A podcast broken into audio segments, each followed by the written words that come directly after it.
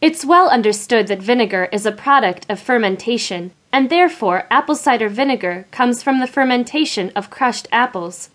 This product has been promoted as an alternative medicine, which has been key in treating various ailments since as far back as the 1950s. It has been acknowledged by well known researchers like D.C. Jarvis that ACV can treat a wide variety of ailments like easing pain and aches. Jarvis conducted wide research on the benefits of using apple cider vinegar and has documented them in his books.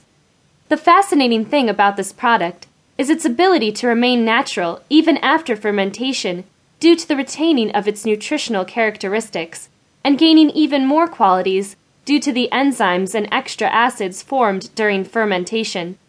This cumulatively gives apple cider vinegar more health benefits than your everyday apple. It is an amazing low cost medicine for a multitude of common and complex ailments.